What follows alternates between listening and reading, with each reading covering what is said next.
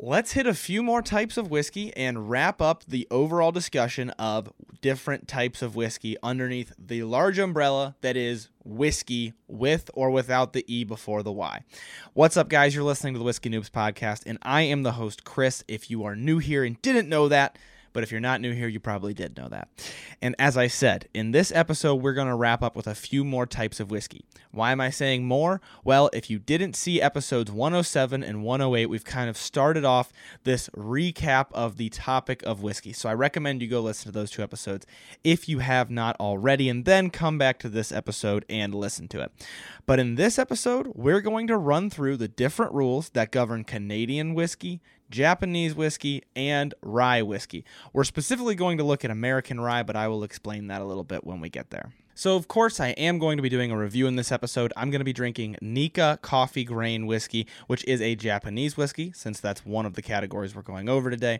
And if you've been around on the podcast for any amount of time, you probably have noticed we haven't had very many Japanese whiskeys. So, I wanted to have another one. I think we're three for three on screw tops instead of corks, if I'm not mistaken, in terms of Japanese whiskeys. So we've also had Suntory Whiskey Toki, we've had Tenjaku, and now Nikka Coffey Grain Whiskey. So I'm excited to see how this one's a little bit different from the other two. You'll notice that this is a grain whiskey rather than like a malt. I believe Whiskey Toki is a single malt. Maybe Tenjaku is as well. I'm going to have to look before this episode's over.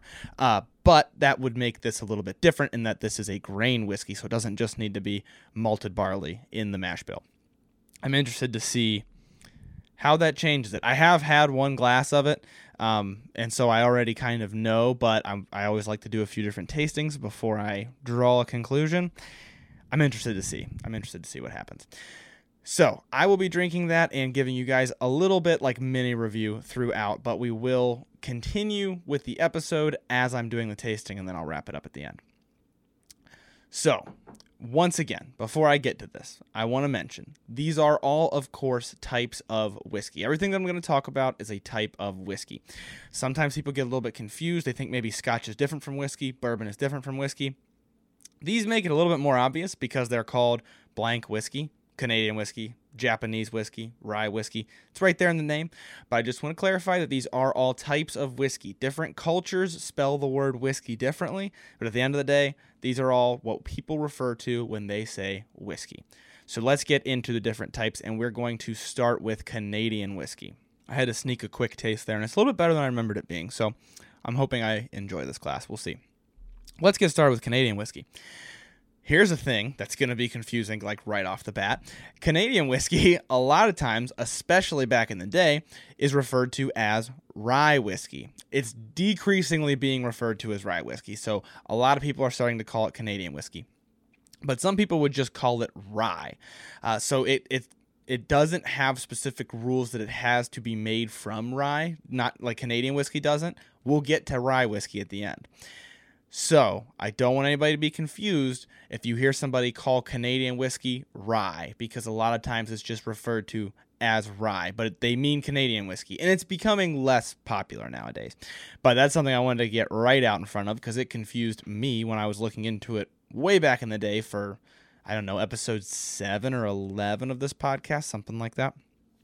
But Canadian whiskey doesn't need to be any specific mash bill. It just needs to be made from cereals. So it's not like bourbon where it has to be 51% corn, nothing like that. It doesn't have specific things that need to be in the mash bill. So it's worth mentioning, as I said, doesn't need to have rye in it. People still call it rye. It's just something that's kind of confusing.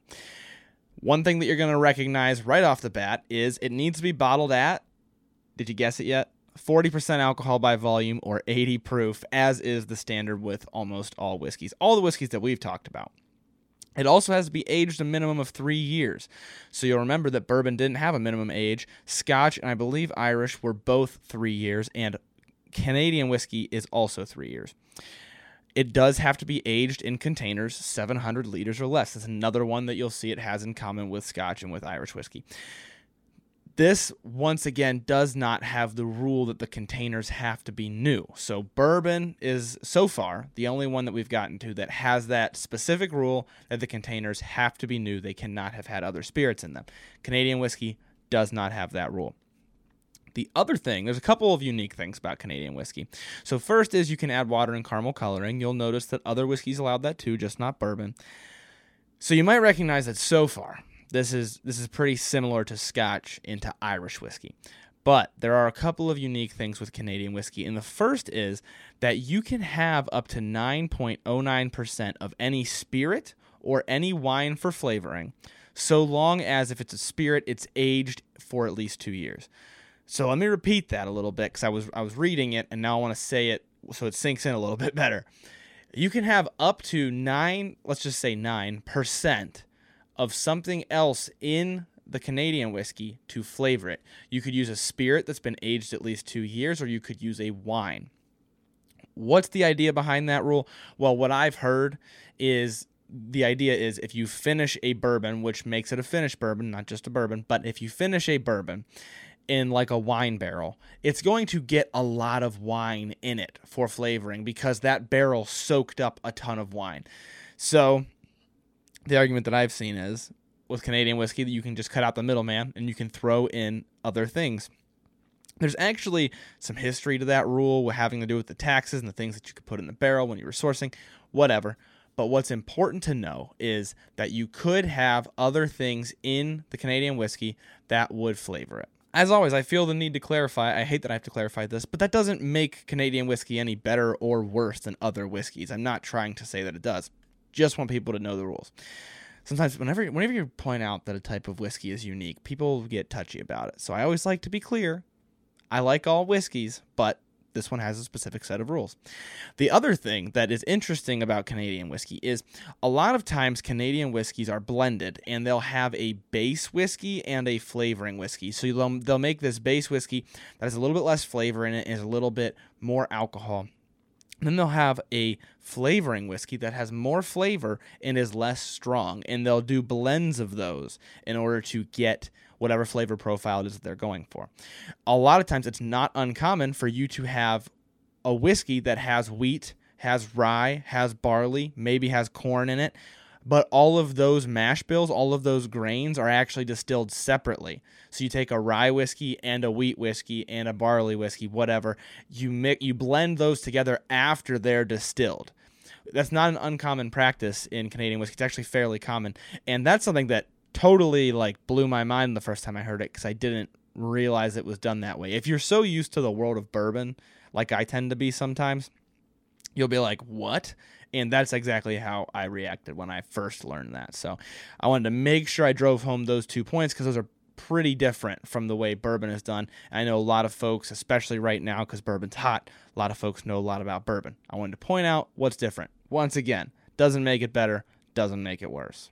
Now let's get to what I'm drinking right now, and that is Japanese whiskey. For Japanese whiskey, you have to use malted grains, but you can have other cereals in it as well. So you can have unmalted things in it, but it has to use malted grains. It also has to be distilled to less than 95% alcohol by volume. And once again, what do you think it needs to be bottled at? You guessed it, it needs to be bottled at 80 proof or 40% alcohol by volume. It needs to be aged in wooden casks. Do you know the maximum size of the wooden casks? I'll let you guess for a second. 700 liters. Yes, that's what we've seen. Canadian and Scotch, and I think Irish as well, all use 700 liter maximum on the aging vessel. Japanese whiskey needs to be made and distilled at a Japanese distillery, and it needs to be aged for a minimum of three years in wooden casks in Japan. Here is, I, like to point out the unique things about everything, and there's a unique thing for Japanese whiskey, and it's that you can add water to Japanese whiskey, much like you can all the other whiskeys we've talked about, but they specify it has to be water from Japan, which I thought was kind of interesting. And then, of course, you can add caramel coloring, like we've seen a lot of other whiskeys do as well. And it wasn't always this way. So the Japanese whiskey laws are, are fairly recent. I think if you go back to the episode, I think 11, let me look that up for you guys. I'm glad I looked it up because I was wrong, and it was episode number 13 Canadian and Japanese whiskeys. But if you go back to that episode, at any rate, that I forgot why I looked that up there for a second. If you go back to that episode, you will hear me say about how the laws are recent. Those haven't always been around. It used to be a little bit of a free for all. I actually believe that you can still technically violate these laws because they haven't started enforcing them yet, if I'm not mistaken. But don't really worry about that. That is all political jargon, and it's just my way of letting you know that these rules are relatively recent, but these are the new laws for Japanese whiskey. With that, I feel like it's only appropriate that I do take another sip of this Nikka Coffey grain whiskey. Make sure I'm calling it the right thing, because it's kind of a full name, isn't it? Coffey grain whiskey. Nikka Coffey grain whiskey. I'm going to take another sip of it and let you guys know what I'm thinking. Now, I think I've actually failed to mention up to this point, or at all in the show. Uh, so let's talk about this real quick. Nikka Coffey Grain Whiskey. It's not called coffee because it tastes like coffee. You'll actually see, if you look at the label, that it is not spelled the way that coffee that you drink is spelled. Why is it called Coffey grain whiskey then? That's actually because of the type of still that they used. And I don't think I've mentioned yet on the show that a column still can be called a Coffey still for the gentleman who patented the still. I believe his last name was Coffey. Somebody check me on that, but I'm, I'm, I'm fairly certain that's the case. So the reason they're calling it that is because they're using a column style still to distill this.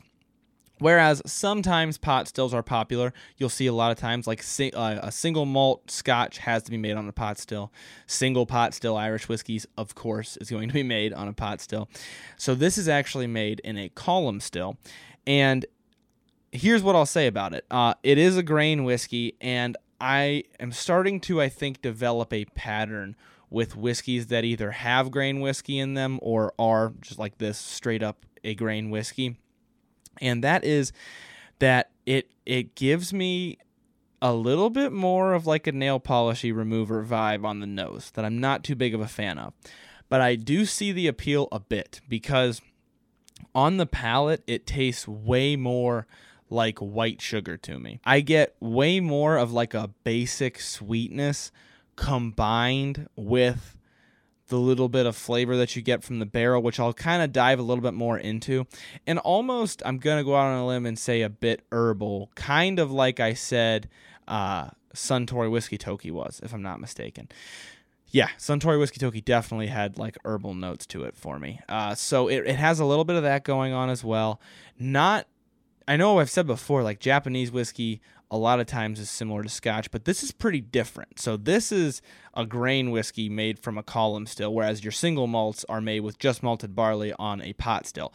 So this is pretty different and it's not going to taste anything like a scotch that I've had. If you're listening and you're wondering what it tastes like, none of the scotches that we've had on the show taste quite like this.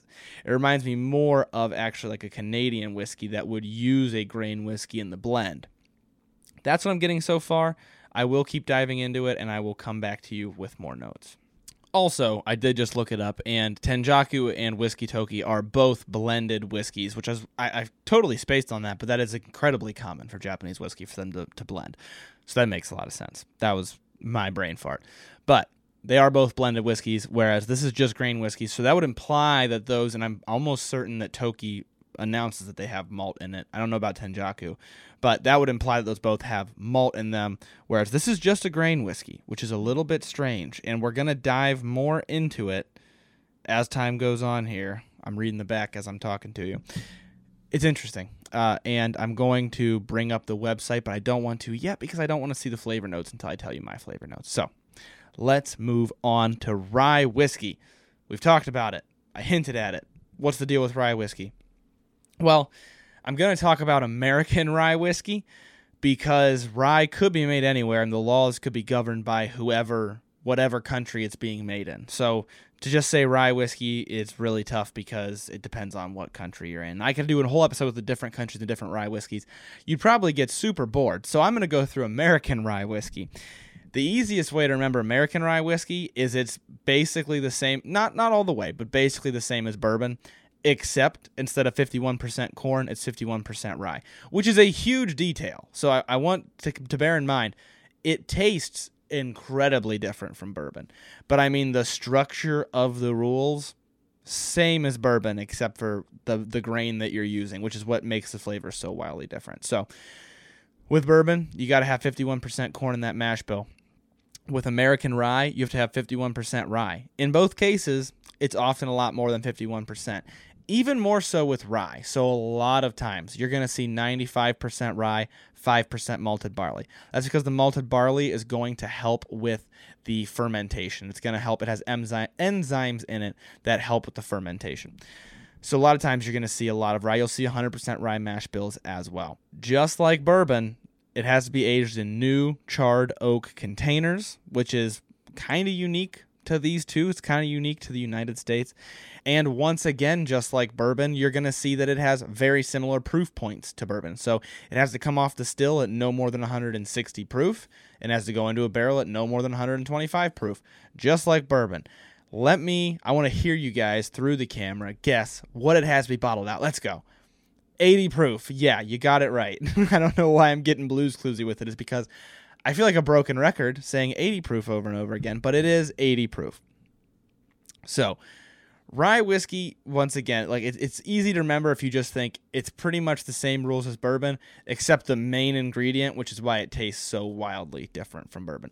But it makes it pretty easy to remember and that's for american rye. Once again you'll have finished ryes just like you have finished bourbons uh, but you have to age rye in new barrels. So once you do something else to it you have to say what it is that you did to it just like you do with bourbon and like I said, ryes can be made elsewhere. So you're going to see them in different countries. They can follow different rules. Just be aware of that. There are also other whiskeys that I didn't cover that I want to, to talk about very briefly. But first, let me just summarize what we talked about here. So, Canadian whiskey. Not to be confused with rye whiskey because it's often called rye whiskey. 40% alcohol by vol. Okay, all these are 40% alcohol by volume. I'm done repeating that one. They have to be bottled at 80 proof or more. Canadian whiskey, three years minimum of age, 700 liter containers maximum. The containers don't necessarily have to be new. You can add water, you can add caramel coloring. No specific mash bill, just cereals. Big thing with Canadian whiskey to keep in mind it can have up to 9.09% of other flavoring spirits or wine in it, and it's typically blended with different whiskeys being blended together. Then Japanese whiskey. You have to use malted grains, but you can have other cereals, distilled to less than 95%. Wooden casks, once again, that's 700 liter maximum. You have to make, distill, and age in Japan. You can add Japanese water only, and it has to be aged for a minimum of three years in wooden casks. And lastly, of course, is rye whiskey, 51% rye or more, new charred oak containers, 160 proof off the still, 125 proof going into the barrel. And I think that's most of it. So hopefully that clears up those last few categories. There are a lot more, and I always have people who want to say, "Well, what what about Australian whiskey? What about Indian whiskey?" There's so many whiskeys coming out of nowhere, coming out of everywhere nowadays. Um, and I don't. I'm just trying to cover the main ones that you're mainly going to see. If you go to your liquor store, you're probably going to see everything that we've talked about, and that's why I covered those ones. But that's not to say they're the only whiskeys, and there are a lot out there that even I have not tried. One that I, it's probably worth its own episode. Uh, we did do an episode where we tasted one, but it, it's very up and coming in the United States, and that is American single malts. So you've got single malts in Scotland, you've got them in Ireland. I believe you've even got them in Japan. You can make a single malt, you know, anywhere, depending on what your laws are. But American single malts are now being recognized, and they are booming. They're becoming more and more popular. So those are one that I, I didn't talk about. Um, maybe we will have an episode on them. Let me know if you guys want to have an episode on American single malts specifically. Also, I don't mention flavored whiskeys often because they do follow different rules. So, like if you take a bourbon and you add flavoring to it, it's not bourbon anymore. It's bourbon with flavoring or whatever you want to call it. So I didn't really talk about flavored whiskeys. Uh, flavored whiskeys can a lot of times be thought of similar to how I think of flavored cigars, and that is that they're almost thought of separately. So like when people talk about the notes of a cigar or of a whiskey, they're often not talking about flavoring that was put into the whiskey or the cigar. They're talking about notes that you're getting just from the whiskey, maybe from the finishing process, something like that, but not from actually like taking I don't know, blueberry flavoring. Uh, blueberry is a terrible example. Peach, everybody knows Crown Peach. Peach flavoring and going blub blub blub into the whiskey. That is no longer bourbon if we're talking about bourbon here. I don't know why. So I want to keep that in mind that these rules don't necessarily apply unless it's called blank with artificial flavoring, blank with peach flavoring.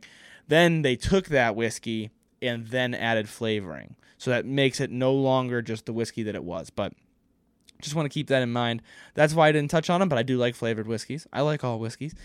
Uh, there are a couple of flavored whiskeys that I really enjoy. Shout out Wild Turkey American Honey Sting. I almost always forget that name because it's such a mouthful, but that's pretty good from Wild Turkey. So, so those are the last few types of whiskey that we're going to be talking about in this little mini series reboot that I'm doing. Uh, but let me know if you want to hear more about American single malts. But I'm hoping you're as excited as I am to get more into this Japanese whiskey because we haven't had very many Japanese whiskeys on the show. I'm going to give it a quick taste. I'm going to give you my quick thoughts, and then we're going to read what they tell us about it and the flavor notes that they say we should get. So, if you drink a lot of bourbon, this is going to be strange for you as it is for me. Uh, it has a little bit of that oaky spiciness. I mean, a little bit, but overall, it tastes pretty wildly different. It kind of reminds me of Pendleton a little bit of that glazed donutty vibe. Uh, it's definitely like white sugar glaze of a glazed donut, a little bit of herbaceousness, a little bit of herbs to it, and maybe just a touch of oak. Here's the thing. I don't know if I just don't have a palate for Japanese whiskey. I would like to try their they have a, a Coffey malt instead of grain. Uh, but the it it's just a little too simple to me. Um, I don't get I wouldn't call it a flavor bomb. Maybe that's what I'm going for. I'm used to drinking so many spicy rye and and wheat and obviously corn in the bourbon and just all these flavors and this to me it seems a little bit simple. It seems a little bit vanilla-y, white sugary and not much else. It is I want to give it the benefit of the doubt here. It is delightfully sweet. I mean, like I said, it's white sugar, but it's like a lot.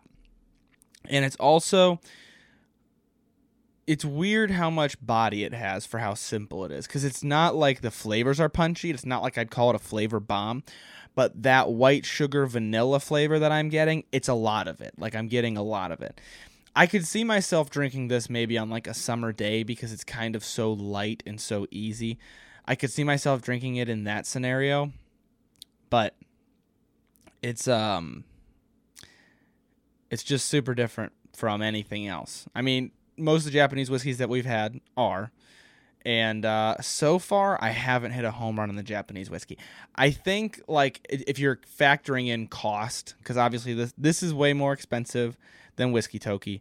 Uh, this was, I want to say, seventy-five dollars. Whiskey Toki and Tenjaku are both down near that forty-dollar range. So this is more expensive. But for the price, I'd rather have Whiskey Toki. I think it's just it's a little bit more harsh.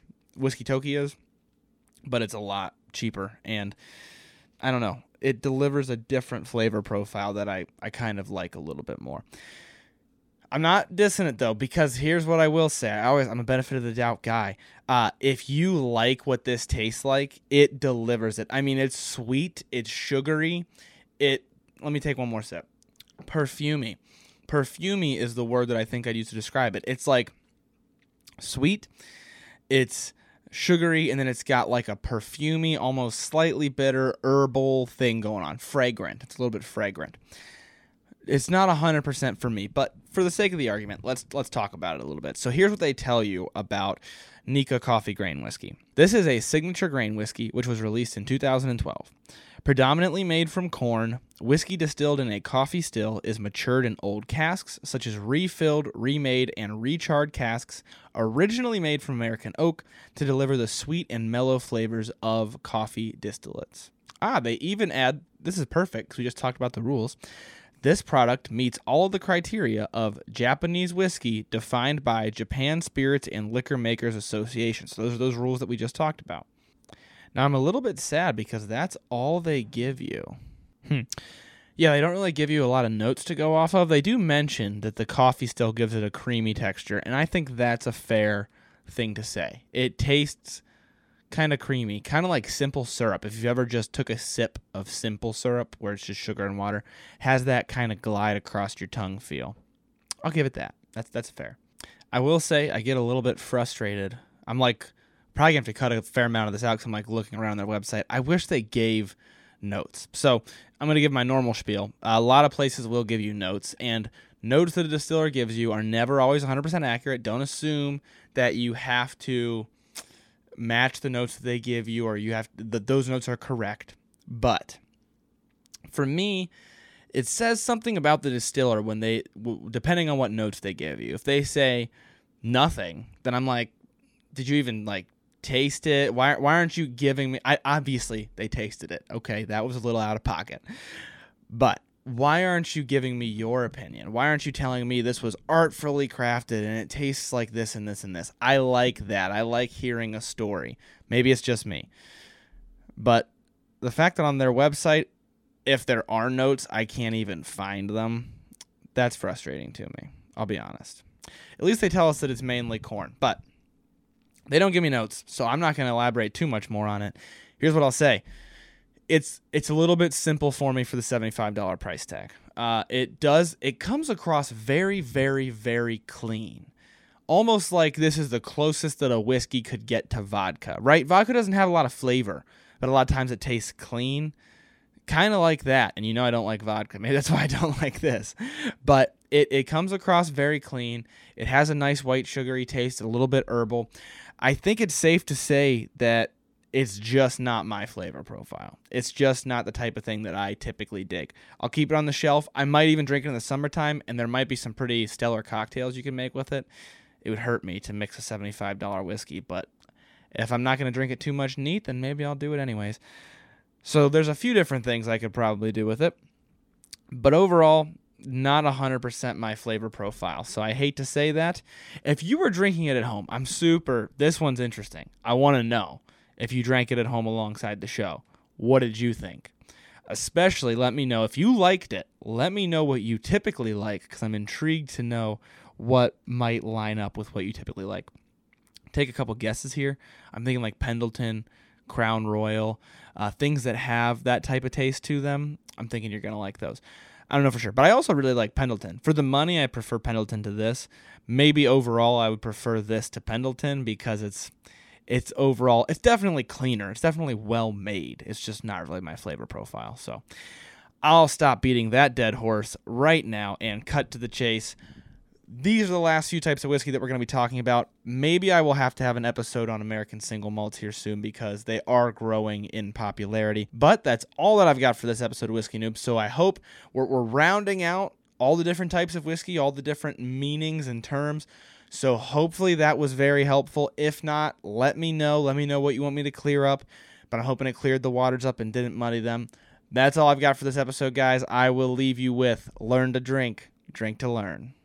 Thank you guys for listening to another episode of Whiskey Noobs. If you need more Whiskey Noobs content in your life, make sure you check out our Patreon page in the show notes. And if you like the show, please make sure to leave a five star rating or review. It only takes a couple of minutes and they're way more helpful than people realize. If you want to do tastings alongside the show, make sure you join the email list by sending an email to whiskeynoobspodcast at gmail.com with a subject line that says email list. You'll receive monthly emails with a list of the whiskeys that will be featured throughout the month so that you can buy them ahead ahead of time. You can also find more Whiskey Noobs content on Instagram at whiskey underscore noobs and on TikTok at Whiskey Noobs Podcast. Once again, thank you guys for listening. The Whiskey Noobs Podcast does not support underage or otherwise irresponsible consumption of alcohol.